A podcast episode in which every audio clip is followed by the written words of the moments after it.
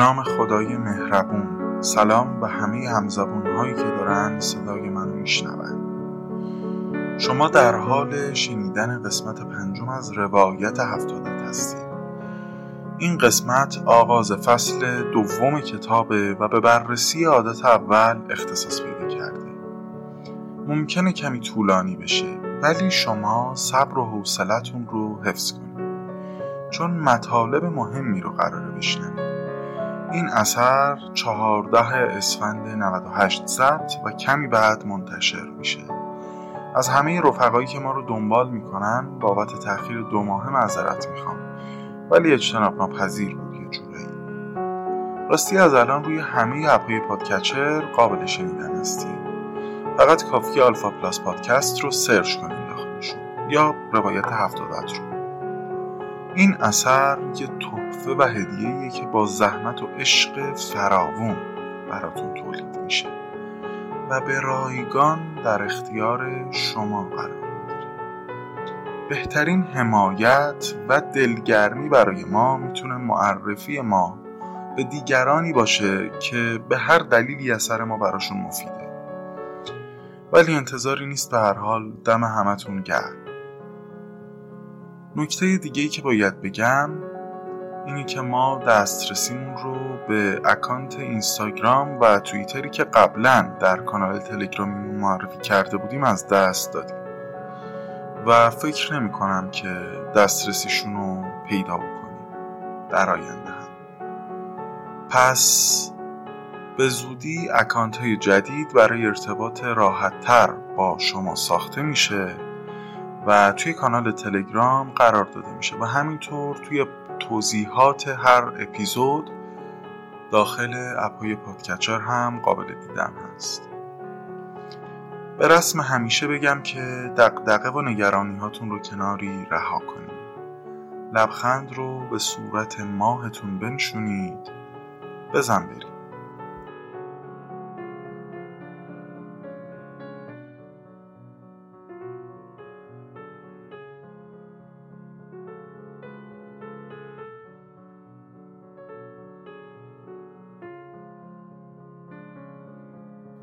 بالاخره رسیدیم به اون چه منتظرش بودیم. عادت اول. عنوان عادت اول توی کتاب اینطوری اومده. پیشرو باشید. اصول نگرش شخصی. و بعد از اون یه جمله ای رو از آقای هنری دیوید تورا نقل قول میگه واقعیت دلگرم کننده تری از توانایی بی قید و شرط انسان نمی‌شناسم تا بتواند زندگی خود را با تلاش آگاهانه رفیع سازد. برداشت شخصی من از این جمله اینه. ما آدما توانایی بی قید و شرط داریم یعنی توانایی بدون وابستگی به هیچ چیز شخص یا شرایطی. ما آدم ها خالق و عامل می‌تونیم باشیم. خدا ما رو دستهای خودش روی زمین قرار داده. همونطوری که ما انسان ها از دوره پارین سنگی به عصر اطلاعات و ارتباطات رسیدیم نشون میده ما توانایی داریم و انسان ها باید از این توانایی و نعمت توانایی استفاده کنن و بهش دلگرم باشن. و با تلاش از روی دونستن هدف و مسیرشون جلو برن و موفق بشن. این برداشت شخصی من بوده. شما هم هر برداشتی که از این عبارت از این نقل قول دارید در شبکه های اجتماعی با معرفی کردن ما توی یه پست یا استوری یا هر چیزی می‌تونید به اشتراک بذارید. و صد البته که ما پیداتون می‌کنیم. آقای کاوی در ادامه میگه که همین الان هر کاری که دارید می‌کنید هر جایی که هستید خودتون رو توی گوشه اون اتاق ماشین یا هر جایی که هستید تصور کنید. انگار یه شخص سومی داره به شما نگاه می‌کنه به جسم شما. احتمالا همتونم مثل من قبلا یه همچین تجربه ای داشتین که مثلا وقتی داشتین کتاب میخوندین یا فکر می‌کردین یه حالتی بهتون دست داده انگار دارین از بالا یا از گوشه اتاق به خودتون نگاه می‌کنین انگار دیگه خودتون اون جسم نیستین الان حس و حالتون چطوره؟ وضعیت ذهنی و روانیتون چطور؟ آیا ذهنتون تیزی و هوشیاری قبل و داره؟ یا حتی تیز و هوشیارتر شده؟ برای انجام این تمرین و ارزیابی و نمره دادن به حس و حالتون اذیت شدید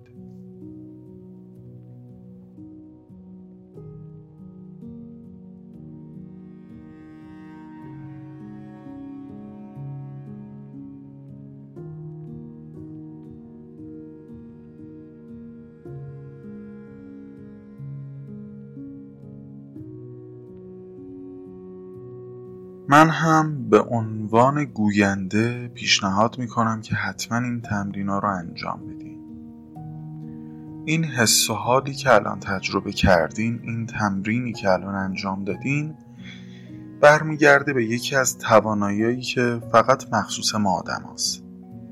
بهش میگن خداگاهی یا توانایی فکر کردن به فرایند فکر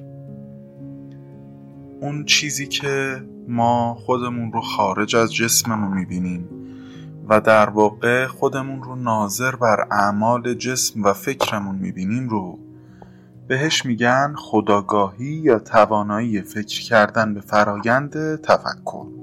شد؟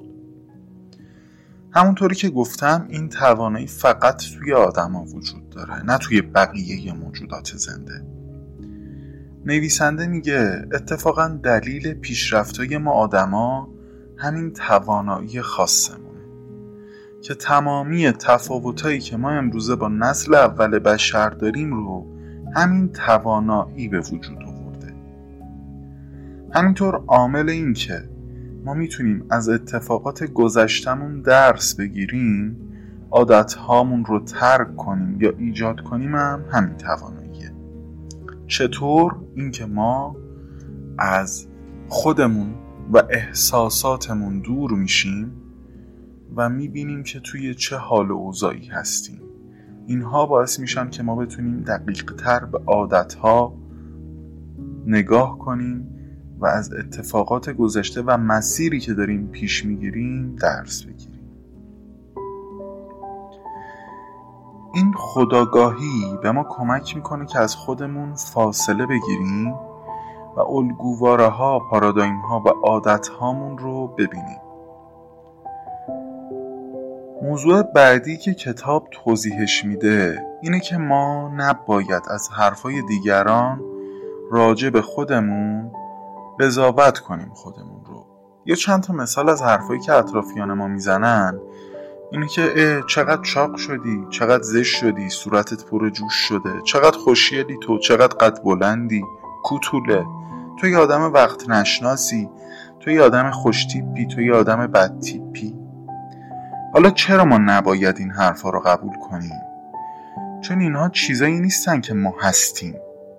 بلکه صرفا نظرات افرادی هن که برای فرار از تقصیرات و مشکلاتشون همه تقصیرات رو گردن ما میندازن یا با هدف از ما تعریف می‌کنن و ما رو در نهایت شرطی می‌کنن به شنیدن تعریف برای حفظ و مینتین کردن اون اعتماد به نفس یا به قرشنیدن و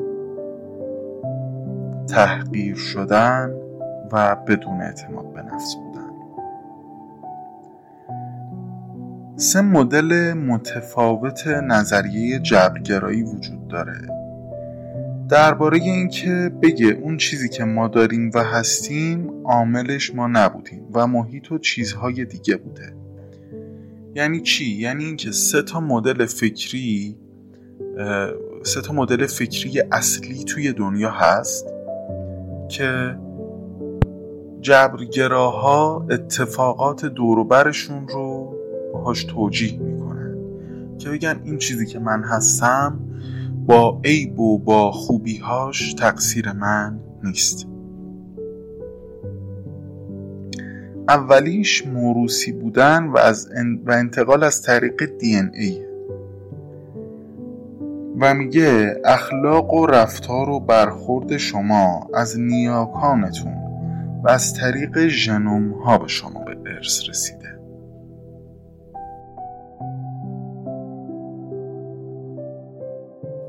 دومین قالب و مدل فکری جبرگرایی روانی اسمش. منظورش اینه که اون کارها و اتفاقاتی که توی کودکی برای ما افتاده توسط والدین و همه اطرافیان اون کارهایی که توی کودکی دوربر ما انجام دادن و ما دیدیم شنیدیم و یا هر چیزی که اتفاق افتاده چیزی که الان هستیم رو شکل داده و سفالگری کرده. سومین مدل جبرگرایی هم جبرگرایی محیطیه. به این معنی که کارهایی که ما انجام میدیم و شرایطی که داریم به دلیل اعمال دیگرانه. مثل اینکه اگر من الان به اندازه کافی پول ندارم تقصیر رئیسم یا اداره که براش کار می‌کنم. در واقع میگه که هر کار و اتفاقی که رقم می‌خوره و زندگی ما رو تحت تأثیر قرار میده به دلیل محرکی هست یا کنشی که قبلترش اتفاق افتاده. و ما تحت تأثیر واکنش اعمال دیگران هستیم.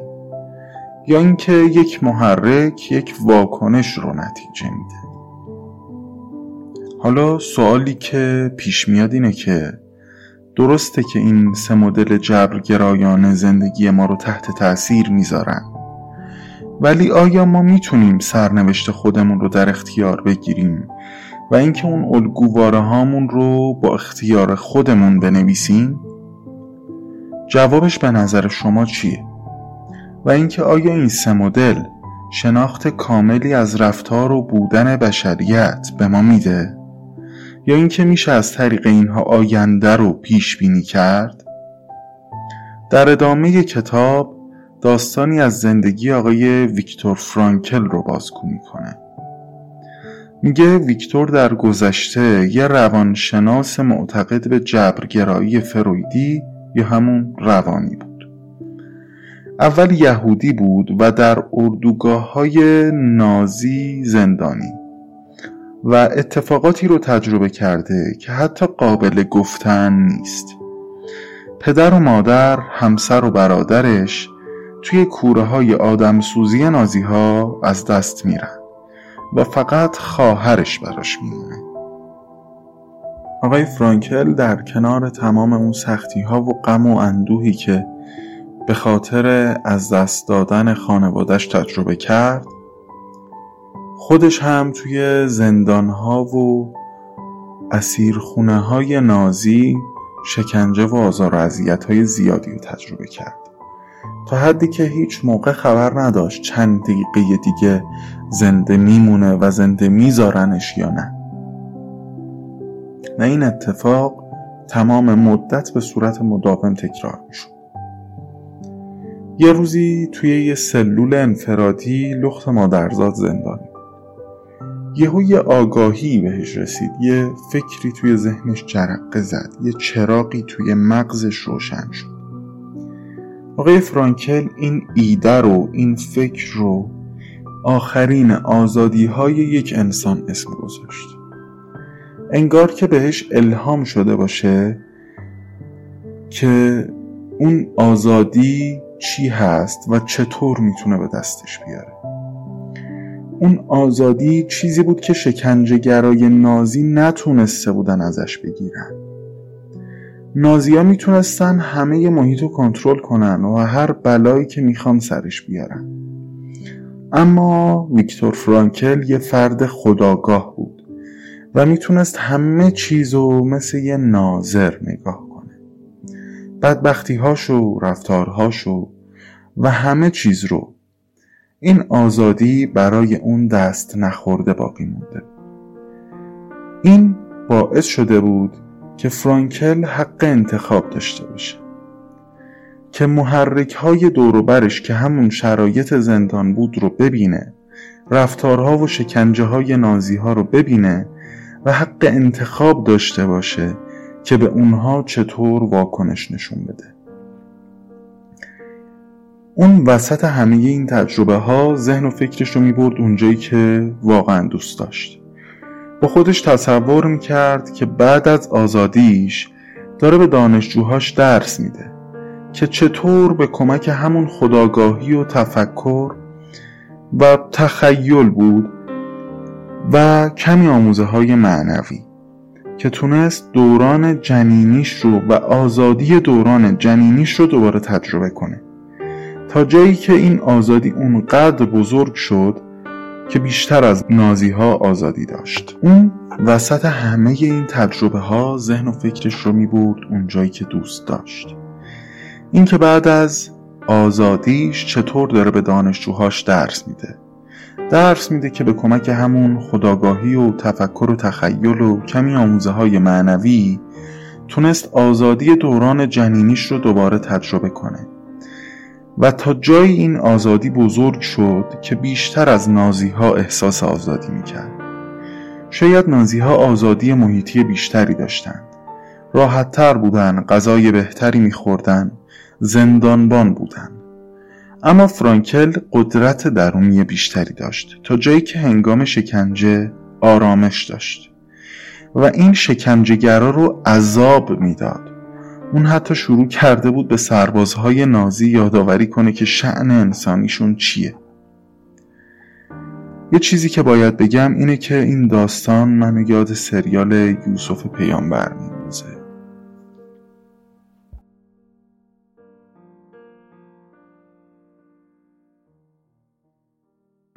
اگه نرسه فردا تقدیر این بوده نه دست من نیست. اگه برسه فردا یاد و خاطره ها یاد من نیست. اگه بریزن ابرو گریه زاری واسه حال من نیست. اگه مسیر فردا عوض شه ولی عوض نمیشم. من اینو قول میدم بهت قول میدم بهت قول میدم بهت.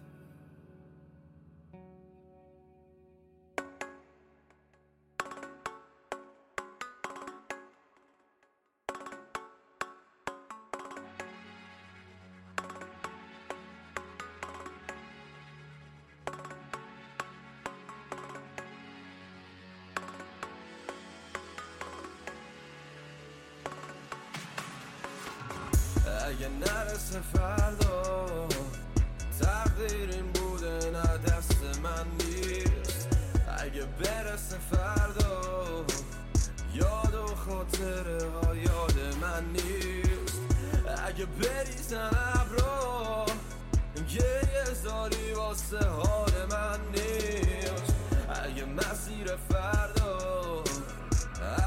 عوض شه ولی عوض نمیشم. من اینو قول میدم بهت. قول میدم بهت. قول میدم بهت. من اینو قول میدم بهت. قول میدم بهت. قول میدم بهت. به بار بارون گول از آسمون. بزنه هرچی که ساختم و بشکون بازم نمی کنم یه ثانیه قفلت شلیک میشم به سمت یه نشون. میدون پوستم سفتره از شهر. با من بخوره جوش نمیمونه اصلا. سفتم اینه آهن. محکم بین بتون. یه تونم باشه مشکل نمیمونه دستم. نه نکن فکرشم. چون اشتباس یه لحظشم من مردشم بهت قول دادم. چون جر میدم تا تشم دیدم و می‌دونم. نه نزنه تو حرفشم. بهت قول میدم. یه روزی جلوت مشکلامو خم بشم. اگه نرسه فردا تقدیر این بوده نه دست من نیست. اگه برسه فردا یاد و خاطره ها یاد من نیست. اگه بریزن ابرا گریه زاری واسه حال من نیست. اگه مسیر فردا نمیشم من اینو قول میدم بهت. قول میدم بهت. قول میدم بهت. اینو قول میدم بهت قول میدم بهت قول میدم بهت. دوباره یکی وایستاد یکی رفت سری یکی پرواز کرد یکی خورد زمین. یکی کمی داستان یکی کمی لوس بازی یکی کمی دردناکه ولی میگی دوست داری. تا جایی که آدم میاد این در و دیوار یه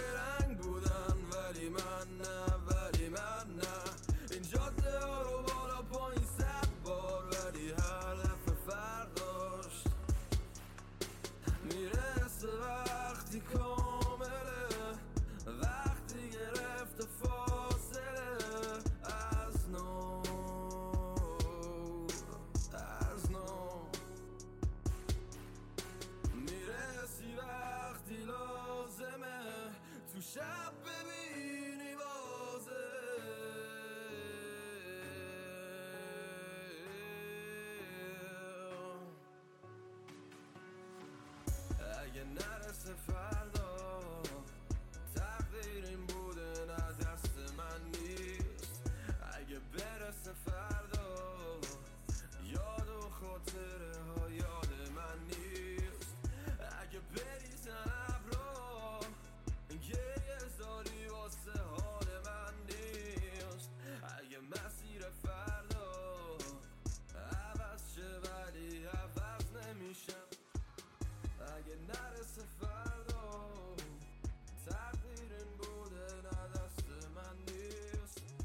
مغز حرف این داستان اینه که بین محرکایی که هستن اون عوامل محیطی که هستن اون اتفاقایی که برای ما میفتن اون کنش ها در واقع اون عمل ها و واکنش و عکس عملی که ما نشون میدیم یه آزادی و حق انتخاب وجود داره. در کنار این آزادی ما یه سری ویژگیهایی داریم که به ما کمک می‌کنن انتخاب کنیم. و از ما یه انسان بی نظیر می‌سازه. این ویژگی ها یکیش خداگاهیه ویژگی دیگه قدرت تخیلمونه یعنی اینکه ما توی ذهنمون توانایی خلق جهان متفاوت از شرایط امروزمون رو داریم. ویژگی دیگه وجدان ماست. یعنی آگاهی عمیق درونی ما از درست و نادرست. ویژگی دیگه احساسات بد و خوب ما هستن که به ما میگن انتخاب هامون با خواسته ها و اصولمون هماهنگ هستن یا نه. و در نهایت آخرین ویژگی که توی این مسیر به ما کمک می‌کنه اراده مستقل ماست که به ما قدرت میده فارغ از تأثیر هر اتفاقی بشیم و توی موج اتفاقات و تحت تأثیر اونها تصمیم نگیریم. پس شد خداگاهی، قدرت تخیل، احساسات، وجدان و اراده مستقل. تفاوتی که ما با حیوونا داریم اینه که حیوونا بر اساس غریزه یه آموزشی که ما از قبل به اونها دادیم می‌تونن عمل بکنن و تصمیم بگیرن و واکنش نشون بدن. هر چیز دقیقا طبق آموزش یا غریزه. ولی نمی‌تونن خودشون آموزش بنویسن و کشف کنن یا پیشرفت کنن یا تصمیم بگیرن. با مثال کامپیوتری اگر بگیم حیوونا مثل کامپیوترهایی هستن که یه سری برنامه های نوشته شده رو اجرا می‌کنن. ولی انسان ها می‌تونن خودشون خودشون رو برنامه نویسی کنن.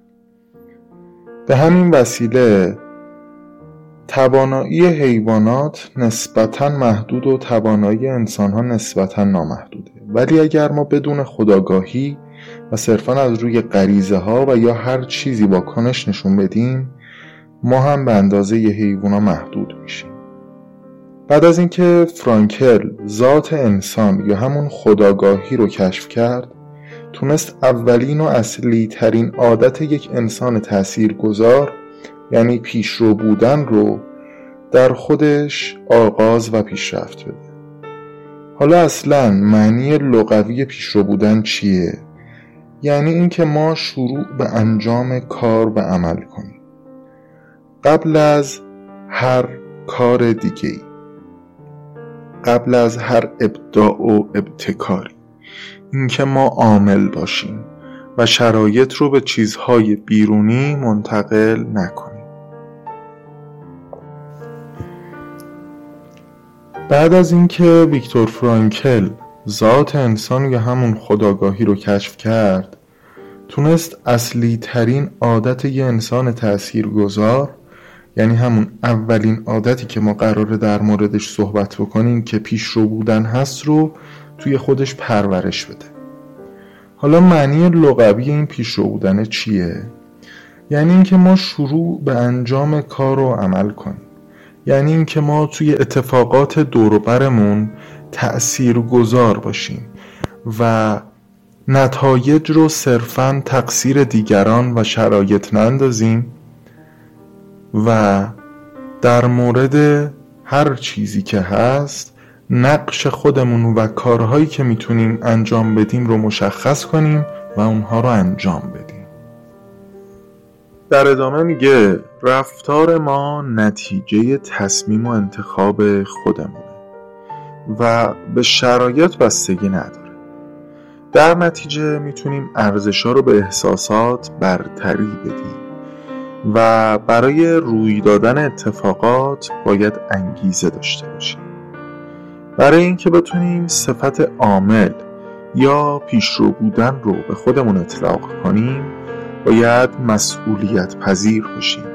باید پاسخگو باشیم و توی اتفاقاتی که برامون میفته دنبال مقصر نگردیم.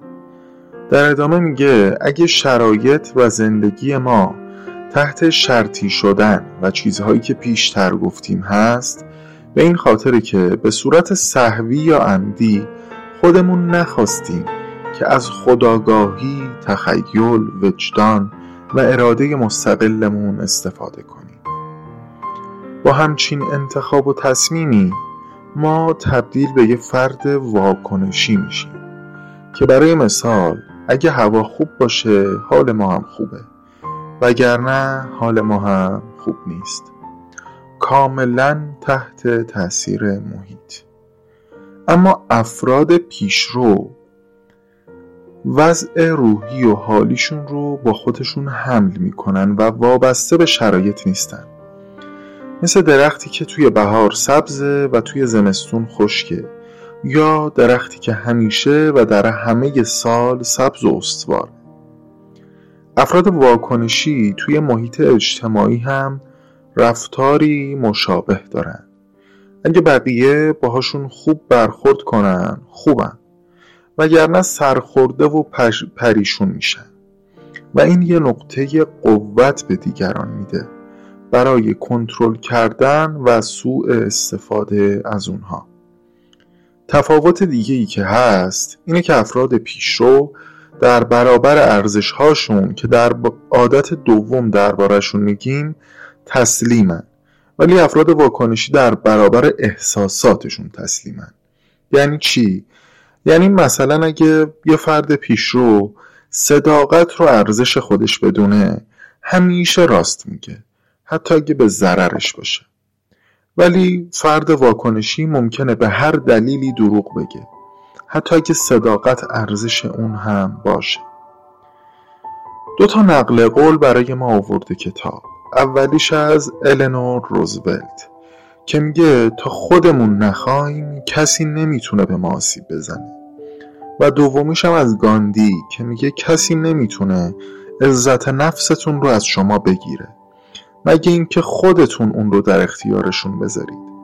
در واقع اجازه ارادی و پذیرش اون چه برامون اتفاق افتاده. پذیرش این که ما آسیب پذیریم و به ما آسیب زده و غم و اندوهی که هست آسیب خیلی بیشتری از خود اتفاق به ما می‌زنه. در ادامه آقای کابی میگه اگه ما بپذیریم که اون چیزی که امروز هستیم خوشبخت و خوشحال یا ناخوشبخت و ناخوشحال تقصیر خودمون و حاصل انتخابای گذشته خودمونه. شاید یه لحظه به خودمون بیایم و از اینکه ناخوشحال و ناخوشبختیم احساس نارضایتی کنیم و به خودمون سرکوفت بزنیم. ولی همون لحظه است که ما می‌فهمیم و این نوشدارو به ما می‌رسه که اگر همه این ناخوشحالی ها و ناخوشبختی ها تقصیر ما بوده و حاصل انتخاب ما بوده پس ما می‌تونیم در آینده با درست تر تصمیم گرفتن و انتخاب کردن خوشحالتر و خوشبخت تر باشیم. البته بعضی از اتفاقات می‌تونن باعث ناراحتی ما بشن بدون شک. اما لازم نیست که به منش و ماهیت ما ضربه بزنن. در ادامه میگه ما سه نوع ارزش اصلی داریم.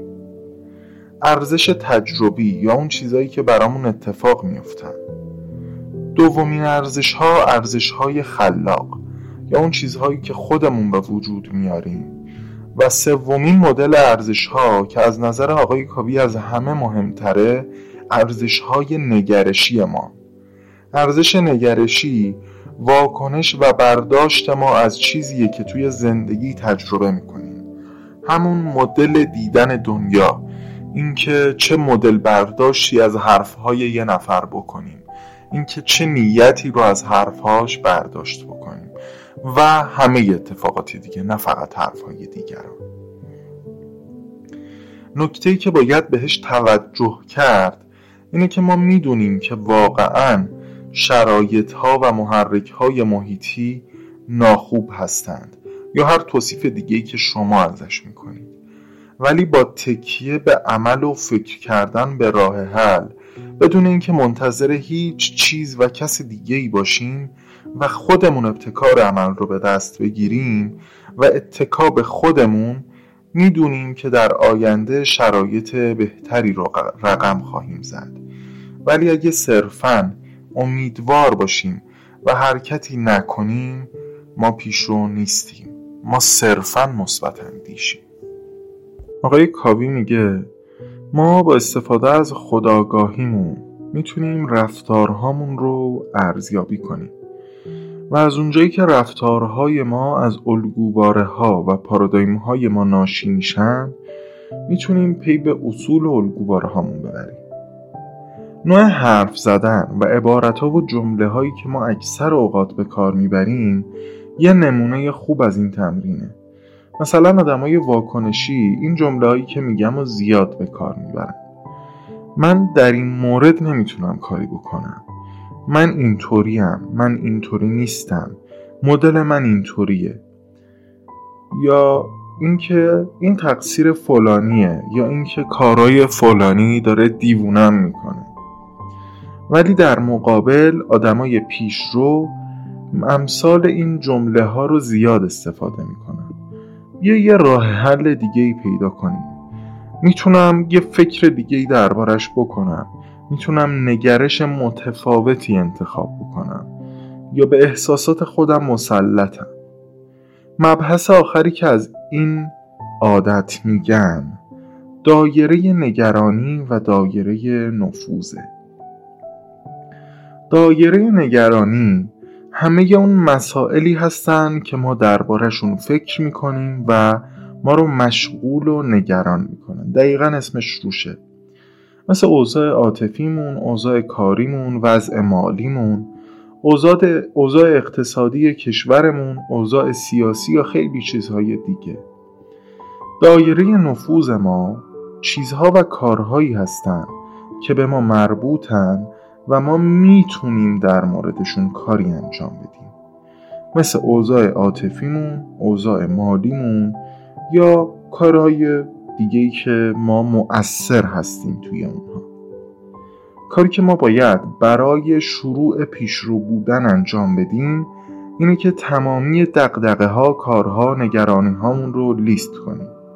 اونهایی رو که در دایره نفوذ ما قرار می‌گیرن انتخاب کنیم و شروع به حل کردنشون کنیم. به صورت قدم به قدم تودو لیست درست کنیم که برای هر نگرانی هر کاری چه کاری باید انجام بدیم و شروع به حل کردنشون کنیم. و اونایی که نمی‌تونیم کاریشون بکنیم اونایی که صرفا توی دایره نگرانی ما هستن رو توی همون لیست رها کنیم و از ذهن و دقدقه و نگرانی هامون پاک کنیم و نسبت بهشون بی تفاوت باشیم. تا روزی که اونها هم جزو دایره نفوذ ما قرار بگیرن افراد واکنشی همونطوری که قبلا گفتم با محدود کردن توانایی هاشون روز به روز دایره نفوذ خودشون رو کوچکتر و دایره نگرانی هاشون رو بزرگتر می‌کنن. ولی افراد پیشرو دقیقا برعکسن. هر روز دایره نگرانی هاشون به سمتی میره که منطبق تر با دایره نفوذشون باشه. یه ضرب المثل یه جمله هست از هیتلر که میگه اگر قانونی رو نمیپسندی اونقدر از اون قانون پیروی کن بزرگ شو بزرگ و بزرگتر شو تا روزی که خودت سیاستمدار بشی خودت مسئول وضع کردن قوانین بشی و اون قانون رو تغییر بدی. مشکلاتی که ما به طور روزمره داریم به سه دسته تقسیم میشن اولین مدل مشکلات اولین دسته مشکلات مشکلاتی هستن که ما روی آنها کنترل مستقیم داریم. یعنی دقیقا خودمون می‌تونیم به صورت کامل اونها رو حل بکنیم و به اون شکلی که می‌خوایم درشون بیاریم. دومین مدل مشکلات و مسائلی که باهاشون دست و پنجه نرم می‌کنیم کنترل غیر مستقیم یا تحت تاثیر اطرافیان. و سومین مدل مشکلاتی هستند که ما کنترلی روی اونها نداریم. مواردی که کنترل مستقیم روشون داریم با عادتهای یک، دو و سه قابل حلن و ما می‌تونیم به نحو احسن اونها رو به سمتی که دوست داریم ببریم. مواردی که کنترل مستقیم روی اونها نداریم با عادتهای چهار، پنج و شیش قابل حلن و در نهایت مشکلاتی هستند که کنترلی روی اونها نداریم پس نگرانی هم نداره. چون در نهایت کاری از دست ما بر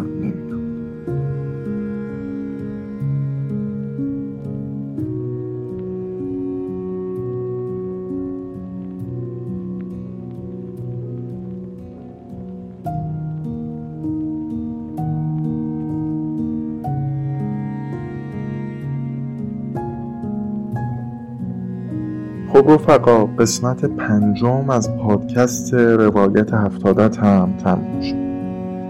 اگه دقت کرده باشین من سعی می‌کنم به جای کلماتی که بار منفی زیادی دارن از کلماتی با مفهوم یکسان و مترادف ولی با بار منفی خیلی کمتر استفاده کنم. مثل ناخوشحال یا ناخوشبخت. دلیل همینه که ما سعی می‌کنیم تمرکزمون رو روی چیزهای مثبت تر بذاریم. تا افکارمون به مرور آموخته تر و انتخاب شده تر باشن. نکته دیگه این که اگه تونستید حتما این کتاب رو خودتون تهیه و مطالعه کنید. پیشنهاد من ترجمه خانم گیتی خوشدل هست. خب امیدوارم مفید بوده باشین و حال و روزگارتون خوش باشه. لذت برده باشین. و اگر اینطور بوده لطفا از ما حمایت کنید و ما رو به کسایی که فکر می‌کنید کارمون به دردشون می‌خوره معرفی کنید. براتون آرزو می‌کنم که ثروتمند و پولدار و عاشق باشید محبت کنید و محبت ببینید و توی مسیر اهدافتون حرکت کنید. به عادت قسمت های قبل باید بگم که لطفا بذارید رویاهاتون قلقلکتون بدن. یادمون نره که همه چیز از یه رویا شروع شد. خدا نگهتون داره برام.